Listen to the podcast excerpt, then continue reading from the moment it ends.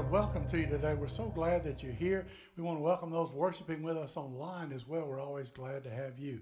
Now, we've had some crowds here during the winter months because some of our people from up north, our snowbirds, have been coming, and then other people have been finding the church and coming this way. You know, because of COVID, we have had to cut back. We don't have as many crowds. We don't have as many services. We haven't needed them.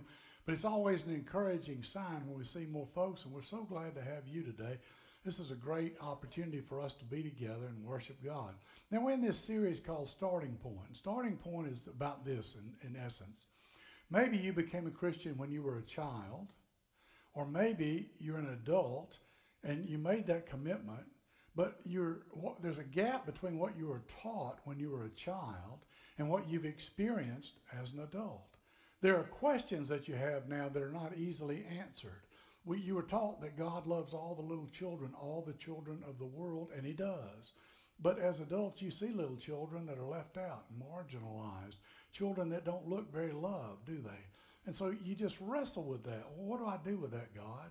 And so a lot of times it's not that as adults we just say, well, I'm just going to put my faith behind me. I'm not going to believe anymore. It's not a conscious thing we're trying to do, but things have just chipped away at it, and we've struggled with it. There's a difference in becoming a Christian as a child and becoming a Christian as an adult. And so that's what we want to talk about in this series. And it may be that you're here today and you're not a Christian, but you are an adult, and it would be an opportunity for you to make a commitment. The children in here, it could be an opportunity for anybody of any age to make a commitment to Christ, and we'll talk about that a little bit later on. Now, here's what I want you to see. All of us are creatures of habit. We all like to do certain things. We all like to have, you know, friends around us. We like to enjoy them. And so we're involved in life. And, and, you know, sometimes people get into a routine, and they may go to a certain restaurant every week or a certain place on a certain day. and, and we're all people who do that sometimes. But here's what I want you to see. Sometimes God wants to do something new in our lives. Sometimes He wants us to change. Look at the person next to you and say, God may want you to change. Go ahead and tell them that right now. Now, some of you enjoyed that way too much, okay? I don't want you to get off on a tangent there, and I don't need to do any counseling today. But what I want you to understand is that, you know, God does do new things. And he, I'm so grateful to serve a church. Two years ago, we made a decision. God was leading us. The Holy Spirit led us. We decided, hey, we're going to do things differently than we've done them before. It was not an easy decision. We worked and prayed and, and struggled through it for two and a half years. But we made that choice because we said, you know, Lord, if that's what you want, then that's what we're going to do. Somebody sang that old country music song, if you don't stand for something, you'll fall for anything. And so I'm so great to be a part of a church who does that. Now, I've been involved in other churches that did not really want to change. They they really had a good heart. They were good people. I loved them. They loved me. But they didn't necessarily want to do anything differently, even if God was calling them to do it. They wouldn't, they wouldn't know that. They wouldn't verbalize it. They wouldn't communicate it, but that's true. Now, there's a senior minister who's now a pastor emeritus.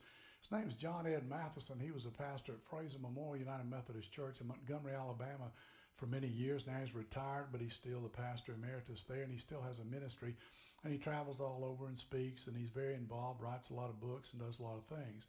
One of the little books he has is a devotional book, and I read several devotional books every day along with the Bible. And I was reading this one of his devotionals yesterday, and it just really jumped off the page, and I wanted to just quote it. It's just a little phrase that he said, and he was talking about change. And he said, one pastoral search committee. In other words, this was a, a church who was looking for a pastor, okay? And so they were trying to say to the pastor, this is the kind of person that we're looking for. And this is what they said. Basically, we're looking for an innovative pastor with a fresh vision who will inspire our church to remain exactly the same. Now, you laugh about that, but I've served churches like that. They talked a good game. They they really thought they were doing what God was calling them to do, but really, they weren't willing to change anything.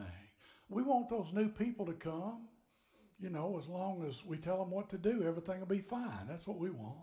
We want the church to grow as long as no new folks come here. That, that'd be a good thing, wouldn't it? And, and you know, it's it's really crazy what people begin to think and believe in a church, because churches have personalities. Did you know that? Just like we have personalities, churches have personalities too. And so, you know, when you're talking about trying to be a church that reaches out, a church that wants to reach the unchurched, a church that wants to reach people far from God, it's an opportunity for us to say, well, first of all, I need to get my life in order spiritually. And maybe as an adult, I, I need to revisit my faith. And then also, it's a chance for us as a church to always evaluate and see, now, Lord, are we following you? Are we following the culture today? Because the Bible tells us what to believe and how to believe, and that's God's roadmap for life. If you and I go to a small group and we don't use the Bible and we don't ever talk about Scripture and we just all share our opinions, do you know what that's called? That's called pooled ignorance. That's what that's called. That's true. You know, I've got opinions, but they don't necessarily mean anything. You know, God is the one that we follow. And so there was a guy named John, and he wrote several things in the Bible, and he was one that ended up talking in the New Testament. But then that John, he talked about another John, and that was John the Baptist. Now, the reason this guy was called John the Baptist is because he did something that in recorded history had not been done until he came along. They called him John the Baptizer. John the Baptist. And the reason was because John felt led by God to go out and preach and teach people about God. And, and he did it in such a way that people just flocked to hear him. It was amazing. God just anointed the messages, prepared the hearts of the people. They received him. And boy, people just couldn't get enough of John the Baptist. And then he did something unusual. In those days, in the first century, you had to get training. You had to go through the religious authorities in order to be uh, to change religion. In other words, if you wanted to become Jewish, you couldn't just stand up and say, okay, I'm Jewish. You had to go to the right people, do the right things. And you had, you had to be an authority. You couldn't just be just anybody and just, you know, set up shop and start doing that. John the Baptist said, hey, listen, I'm not interested in that. God has called me to do something different, and so I'm going to do it. And he did it, and God just really blessed because he drew people to him. Now, here's what happened. People had to go from Jerusalem. That's that was the major hub. And, you know, it wasn't like he set up shop in Jerusalem, okay? I mean, it'd be easy. All these people passing by all the time. I've been to Israel. We walked through the old city of Jerusalem. They would see us, and they would spot us a mile away. Here's what they would say to us when we walked through with our tour group. Rich American, rich American, come here. Come here, rich American. And they would say, come in here. We cheat you right. That's what they would tell us.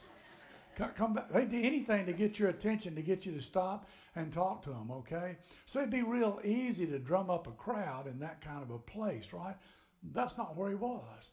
He was way up at the Jordan River. The Jordan River runs through Israel, but back then they were up at the headwaters, and that's where he was baptizing people.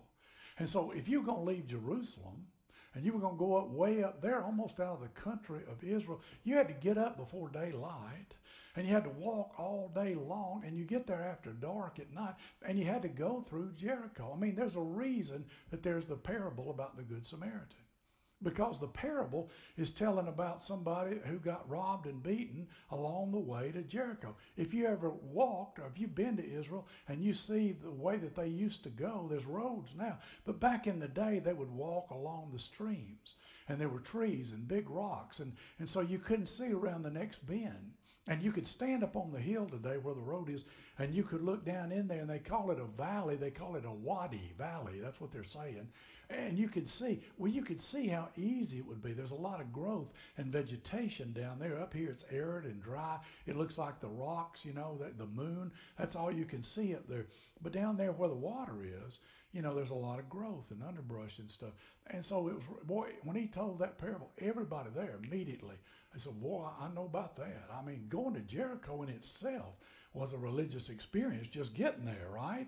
And it took about an hour to walk there. But then they got to go north, way up here to Caesarea. And there, that's where they're going to go up to the Jordan River. And so John the Baptist is up there. And it says in Mark one five, uh, it says the whole Judean countryside, all the people of Jerusalem went out to him, confessing their sins. They were baptized by him in the Jordan River. Now, here's a bunch of folks who are saying, I am willing to change. I'm going to do things differently than I've always done them. I feel called by God to do something different, and I'm going to go out of my way to go and hear this guy and allow him to baptize me. He has no credentials. He has no authority, but God has sent him, and I'm going to go. And they just flocked. He was like a rock star. People just wanted to be close to John the Baptist, and that was what was going on in those days. And Mark got his information from Peter, and there were thousands of people that went to the Jordan River to be baptized. So then what happened was that the, the people who were the Pharisees, the religious authorities, heard about it. And they said, well, could that be the Messiah? Maybe we better go check him out ourselves. And so they went and they traveled there and they went to see what he was doing. And as they made their way there, all four Gospels talk about John the Baptist. Josephus, who was a writer back in those days in seventy A D, he writes about John the Baptist. The prophet Muhammad talks about John the Baptist. What I want you to understand is John the Baptist was a real guy. He really lived. He really did do what the Bible said he did. And people wondered, is he the Messiah? And that's what they were asking. They went there and they asked him that question. Are you the Messiah? Are you the one we've been looking for? Should we wait for another? And then he said in John one twenty-six, I baptize with water, John replied, but among you stands one you do not know. And he goes on. And he says, if you think I draw a crowd, there's a guy getting ready to come after me that's going to blow me out of the water. He it, it, it doesn't even compare what he's able to do. He goes on and he says, he is the one who comes after me, the straps of whose sandals I am not worthy to untie. This guy is so great, I can't even be his servant. And then he says this, the next day, John saw Jesus coming toward him and said, look, the Lamb of God who takes away the sin of the world. Now, here's what I want you to catch here. All the attention, all the spotlight, everybody is looking at John the Baptist. He is the guy. And what does he do? He points to Jesus. He says, hey, listen, it's not about me. It's about him. He's the special one. He's the anointed one. He's the Son of God. He was sent by God. He's the special lamb without spot or blemish. Because in those days, they sacrificed animals. And that was to atone for sin. I was reading in my devotional this morning, and what I read today, I read through the Bible, it told me to read in Leviticus. It was all about sacrifice. I sacrifice this animal for this sin. Sacrifice this animal for this sin. And they did that all the time because they were sinners. Well, don't get too uppity. You are too, and I am too, okay?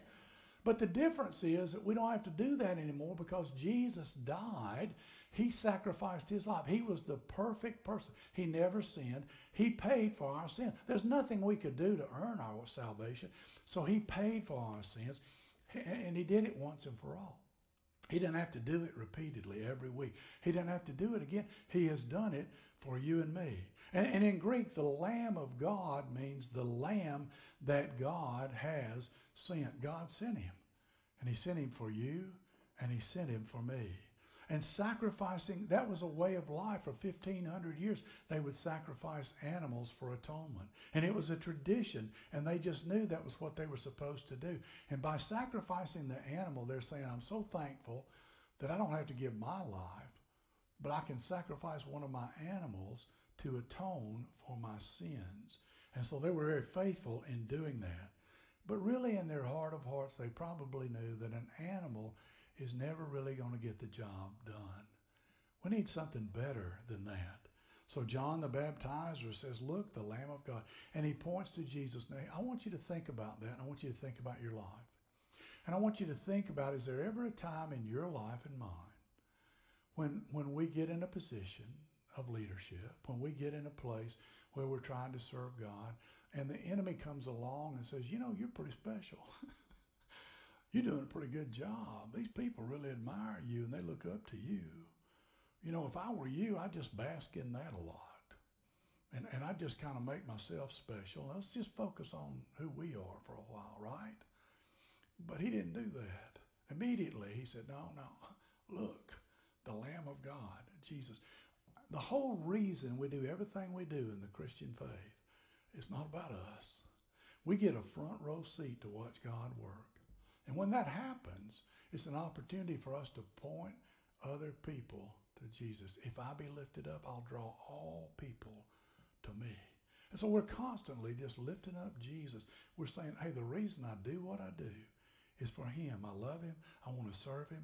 And so what happens is that they get together for Passover. Now, Passover, they would celebrate what happened when Moses was in Egypt with the Israelites.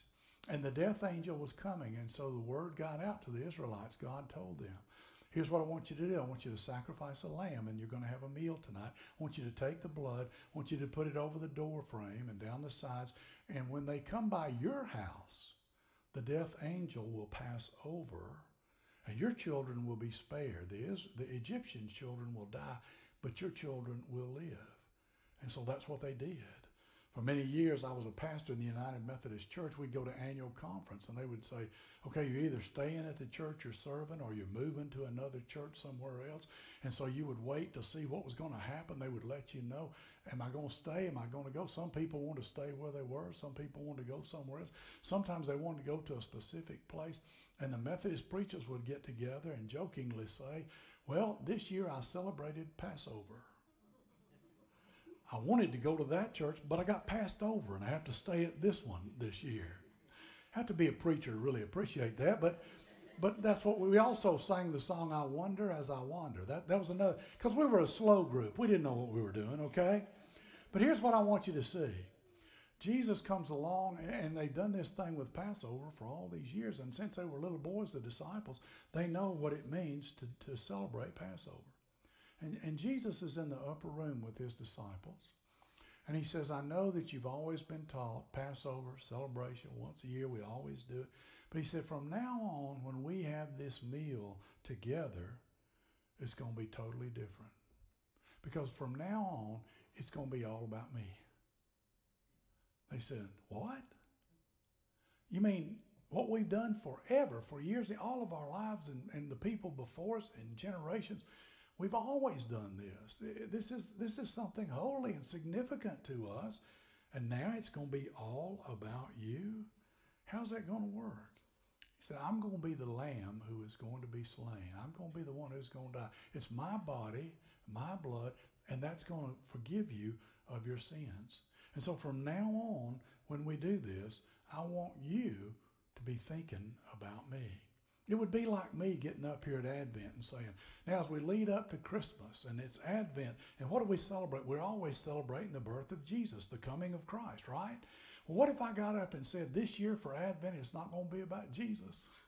It's going to be about my birthday, Joe. It's all about Joe. Every week we're going to get together. We're going to sing songs about Joe. It's going to be wonderful. You're going to love it. And you'd all say, I'm leaving. I'm not sticking. This guy's crazy. He's a, he's leading a cult here. And, you know, if I ever do that, you have permission to leave. I'd be out of my mind, okay?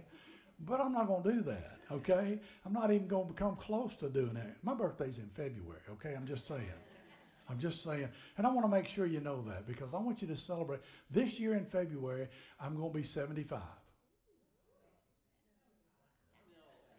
See, nobody even noticed, did they? I'm going to be sixty-five this week, okay? But there. I look pretty good for my age now, don't I? Okay, well, there. So, so here's what Jesus said. From now on, this bread's going to be my body. This blood's going to be my, my blood. And, and when you drink, and when you eat, you're going to celebrate me. And they had the, the, that supper that together, that last supper that night. And then they went out of that place, and Jesus was arrested, and all those brave men, those courageous men who had been following him, all ran away because they were afraid. And he was beaten, and he was crucified. And the gospel writers tell us an interesting detail. They say that when Jesus was crucified, crucifixion was a horrible way to die. It was drawn out. It was lengthy. It was brutal. And so what happened was that when you were on the cross, you had to use your feet to raise yourself up enough to take a breath. But you couldn't stay up there because you couldn't hold yourself up that long, and then you had to let yourself down. When you got worn out, what happened was that you would die of suffocation. You couldn't breathe. And so when they came to Jesus on the cross, they were going to break his legs, because that's what they used to do, because then people couldn't raise themselves up and they would suffocate and die. But when they got to him, he was already dead. And the reason was, is because of the brutal beating that he had had. He had been scourged and beaten, and, and he had had the crown of thorns on his head, and so he bled to death. He still went through all the suffering and pain, but he bled to death. And years after the crucifixion, Paul came along and he began persecuting Christians. And he was a Jew, and he said that we're going to stamp out Christianity. And he killed them, and he tortured them, and he he, he was trying to do away with them. And he almost succeeded until he met the risen Savior. As he's walking on the road to Damascus, God speaks to him. And it's a Damascus Road experience. And he's blinded. And he says, Saul, Saul, why do you persecute me? Who are you, Lord? I'm Jesus, who you've been persecuting. And he had an encounter with Christ. And now this guy who was a zealot to wipe out all Christians, he changes completely. He does a one eighty, he turns around. And now he's a zealot to draw people to Christ. And when people heard him speak after that, they were shocked. Wasn't this the guy that was killing Christians? And now he's advocating Christianity. And in Colossians it says, when you were dead in your sins and in the uncircumcision of your flesh, God made you alive with Christ. He forgave us all our sins, having canceled the charge of our legal indebtedness, which stood against us and condemned us. He has taken away, nailing it to the cross. In other words, he's proclaiming Jesus is the one who can forgive sins. They said, wait a minute, Paul, that's not what you've been saying. He said, well, I've had a change of heart. Things are different now. See, there's nothing we can do, because if, if we could do something, if we could all just be good and go to heaven, we would, wouldn't we? But we can't be good, because we're human and we sin and we make mistakes and we have to be forgiven. And so we turn to God, and it's through grace that we're saved. And once we receive the grace, God plants in our heart a desire to obey him and please him. And with God's help, then we're able to do that, something we could not do on our own. Yes, we'll still fail, but we don't have to quit. And we all think, we play this little tape in our minds all the time. So many of us do this. And here's what we tell ourselves. Here's what we listen to. You're not good enough. You're guilty. I know what you did. I know about your past. I know about the sin in your life. There's no way God could forgive you. He might forgive other people, but not you. And you know what that is? That comes from the pit. And that's the enemy, because the enemy is an accuser. But Jesus is a Savior. And Jesus says, you know what? When I look at you, I see the righteousness of me, if you're a Christian. When God sees you, he sees the righteousness of Jesus. And he wants you to live delivered. He wants you to live free. Don't listen to the enemy. Jesus said, I didn't come to condemn you. I came to save you. And aren't we glad he did? Because we all need a Savior. And that's what he's done for you and me. And he's the one person who stepped up and said, I am the solution to the sin problem. In all other religions, it says, well, you got to do this, and you got to do this, and you got to do this, and you got to do this. Jesus said, no, I'm the solution alone. It's in me. And every time that you think about your past, your failures, your condemnation, and your guilt, I want you to just have a new mental memorial to your past and say, that's not true, because God has wiped it all away. It'll make a difference in how you see yourself and your relationship to God, but it'll also make a difference in how you see other people and how you reach out to other people and minister to them. From now on, when you think about your past, I want you to think about forgiveness and grace and love, because that's what I brought, Jesus said. And if you were to ask Paul today, what can wash away my sin? Nothing but the blood of Jesus. And so Jesus died. He died for you, and he died for me. And he doesn't condemn us, and he wants to forgive us. And all we have to do is accept it. Earlier in this series, we talked about Abraham. And we talked about Abraham making a decision. And here's Abraham's decision. Abraham, I want you to leave where you are, and I want you to go to a new place. And I'm not even going to tell you where it is. I just want you to go somewhere new. Okay? And someday I'm going to make descendants, there are going to be more of your descendants than there are stars in the sky. Count them if you can. You can't do it. And he's an old man. He doesn't have any kids. And his wife Sarah's an old woman. And he's still saying, I'm going to do it. And what do you have to do? Trust. You got to trust me. Well, you talk about change. This is all I've ever known. This is the only place I've ever lived. This is where my extended family is. This is where my friends are. This is all I'm familiar with. And now I'm going someplace. I don't even know where I'm going. But God called me to do it. So I'm going to trust. He says, trust me and watch what I do in your life. Not only does he look at you and me and say, point to Jesus, point to Jesus, point to Jesus. But he says, when you step out on trust, other people are watching you. And they see your example, and they see the life that you're living, and they see your faith. Yesterday, we had a funeral for a member of the church. He would have been seventy-five years old on two twenty-two twenty-two. But he had cancer, and he had diabetes, and he had complications. And he, he goes to the earlier service, the, the traditional service. But you know, he was a man of faith. And, and as I prepared with his wife, I learned a lot more about him. I learned that he worked in all kinds of places, all over Alabama and even other places. He, he was a person that was successful everywhere he went. He was a person who could sing. I never knew that because when he moved here and joined the church, he was sick. He sang. He was a person who was an athlete. He was the quarterback on the football team. He was the point guard on the basketball team. He was a shortstop on the baseball team. His son played all three of those positions. His grandson played all three of those positions. His grandson was the quarterback at Mosley this year when they almost had a perfect season in his senior year. Three people like that, grandfather, father, and son, all played the same position, all shared. So this is the guy's a Renaissance man, but he had a witness. He had a real uh, touch in a lot of people's lives. The mayor of Foley, Alabama, where he lived for a long time, came over and spoke yesterday and talked about him. And the point I'm trying to make is that he was a genuine Christian, and he had a lot of witnesses to that, and he had a lot of impact on people's lives. But his wife brought me a little thing from his devotional book. He read a lot of devotionals every day, and she brought me one. He would highlight stuff, and he highlighted this one little paragraph. And basically what it said was, and, and talk about change, this is radical change. You know, he was saying, you know, I'd like to stay here on the earth, and I, I got a wife, and I got kids and grandkids. I'd like to be here with my friends, and he enjoyed life. I mean, he he would lived it to the fullest.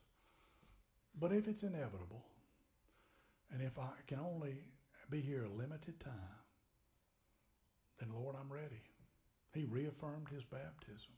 He got his house in order, as Debbie was talking about, and he said, I'm ready to go. And he was, and he had a peace about it. And the, one of the last memories I have of him was I leaned over. He, he, he was talking to me in church. He was in a wheelchair by this time. And he would talk to me when he would come to church. And he said, come down here. I want to hug your neck. He gave me a hug. And he told me, you know, I'm ready. I mean, there's a part of me that doesn't want to go, but but I know I've got to go, and, and I know where I'm going. And, and the whole devotional was about heaven. Now listen, if somebody can look at life and death, leaving this earth and going to heaven that way, you think you and I might be willing to change a little bit if God called us to do something today? Maybe we never have done it that way before, but maybe God's going to do something new. And you know, what possible thing could he do to us? He won't hurt us. He loves us. We're his children. And so with an act of faith, with trust and thanksgiving, we just step out and say, Lord, I just thank you. And so today, if you're tired of carrying around guilt, if you're tired of carrying around sin and doubt, if you're tired of, of living your life in the past and you want to move forward, you got to break away, you got to be free, then I just want to lead you today in a little prayer. If you're convinced that Jesus died for you and that you can be saved and you've never done that before and it doesn't matter what age you are, you can do it today. And it's going to be real simple. I'm just going to pray, and you can just pray silently where you are, and, and you can repeat after me. You might want to pray for somebody else that you know about, that you're praying for their salvation. But I just want to ask you to do that as a way of saying, you know, Lord, I want you to change my life for the better. A prayer is just a way of expressing to God the faith that he's looking for in you and in me personally. because he's made it available to the whole world. So let's pray together. Heavenly Father, I believe. I believe when Jesus died, he paid for my sins. I believe that he's the Savior of the world. I believe that nothing I do could ever pay for my sin. I need you to pay for it. I believe that Jesus' death paid for my sin once and for all. So I'm placing all my trust in Christ's death on the cross and the full payment for my sin. Help me remember when guilt and shame and my past come crowding back to simply stop and thank you for what's been done for me. In Jesus' name I pray, amen. If you prayed that prayer today, I want you to tell at least one other person before you leave. And this is an opportunity for you to start again. This is a starting point for you to walk by faith and to live following him. Today, as we receive communion, it's an opportunity for you and me to talk to him about anything we want to talk about. Maybe you made that decision, you prayed that prayer. It's a time for you to continue to talk to him and just say, now, Lord, what do you want to do in my life? How do you want to change me? I want you to take out your communion that you were given and turn it with the wafer side up. I cannot emphasize this enough. Now, this Jesus was in the in the upper room with the disciples, and he said to them, he took the bread, he blessed it, and he said, take this and eat. This is my body given for you. So now you can take it, and you can open it, and you can receive it. And as you're doing that, here's what I want you to hear. There's an invitation for everybody here to do that, and it's a chance right now for you to confess your sins. So as you're taking that and receiving it, just confess your sins and say, Lord, I want to accept the invitation to receive your supper today. But also, I want to confess my sins because you teach me that you'll cast my sins as far as the east is from the west. And then thank him. Jesus, thank you that you died for me and you allowed me not only to have a great life and live with you and walk with you, but I can live with you forever in heaven. And all Christians I know, I just celebrate that. And then go out this week because you've been here and you've been in his presence. And it should make a difference. It's not just about me. It's not just about you, but it's about our influence. It's about our witness to the world. Now take the cup with the juice. He said, this is my blood of the new covenant shed for you and for many for the forgiveness of sins. He said, do this in remembrance of me. Open it up and drink it now. Today, Jesus has come again. He's been in this place. He's present with us. It's an opportunity for us to celebrate what he's done for us one more time, to remember and never forget, and then to apply that in such a way that we live our lives so that others might see him in us. Look, look, it's Jesus, the Lamb of God, who came to take away the sins of me alone, of you alone, of the whole world. What a privilege and a blessing. And then maybe you might just say, now, Lord, what is it that you're saying to me today that you want to see change? What is it in my life that you want to remove in order to replace? What is it in me that you want to see happen as you mold me into the person that you want me to be? And Lord, if you'll, you'll just show me, I'll surrender. And I'll do it.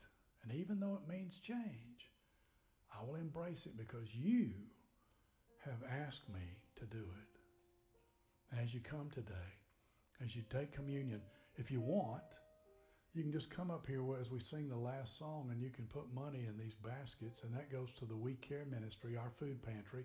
It's total volunteers, and that'll help people in the community in need. And Jesus said, the poor you will always have with you, but I won't always be here. And so that's because you and I who have can share with those who don't. And maybe that's the way he designed it, you think? We teach our children that and our grandchildren. So I want to thank you for the seventy thousand dollars plus that you do every year It's not even in the budget. Sometimes you bring food. Sometimes you write a check. Sometimes you bring money. Whatever you do to help with the food pantry, the We Care ministry, because we really do care, don't we? And then as you leave today, there are baskets where you can give, and that's your tithe and, and offering. Above your tithe and your gifts and offerings, this is something you do special once a month for the We Care ministry. And then the other baskets at the door, excuse me, at the door, are a chance for you to then give your tithe and, and God's gifts there. And so we celebrate that together. And all God's children said,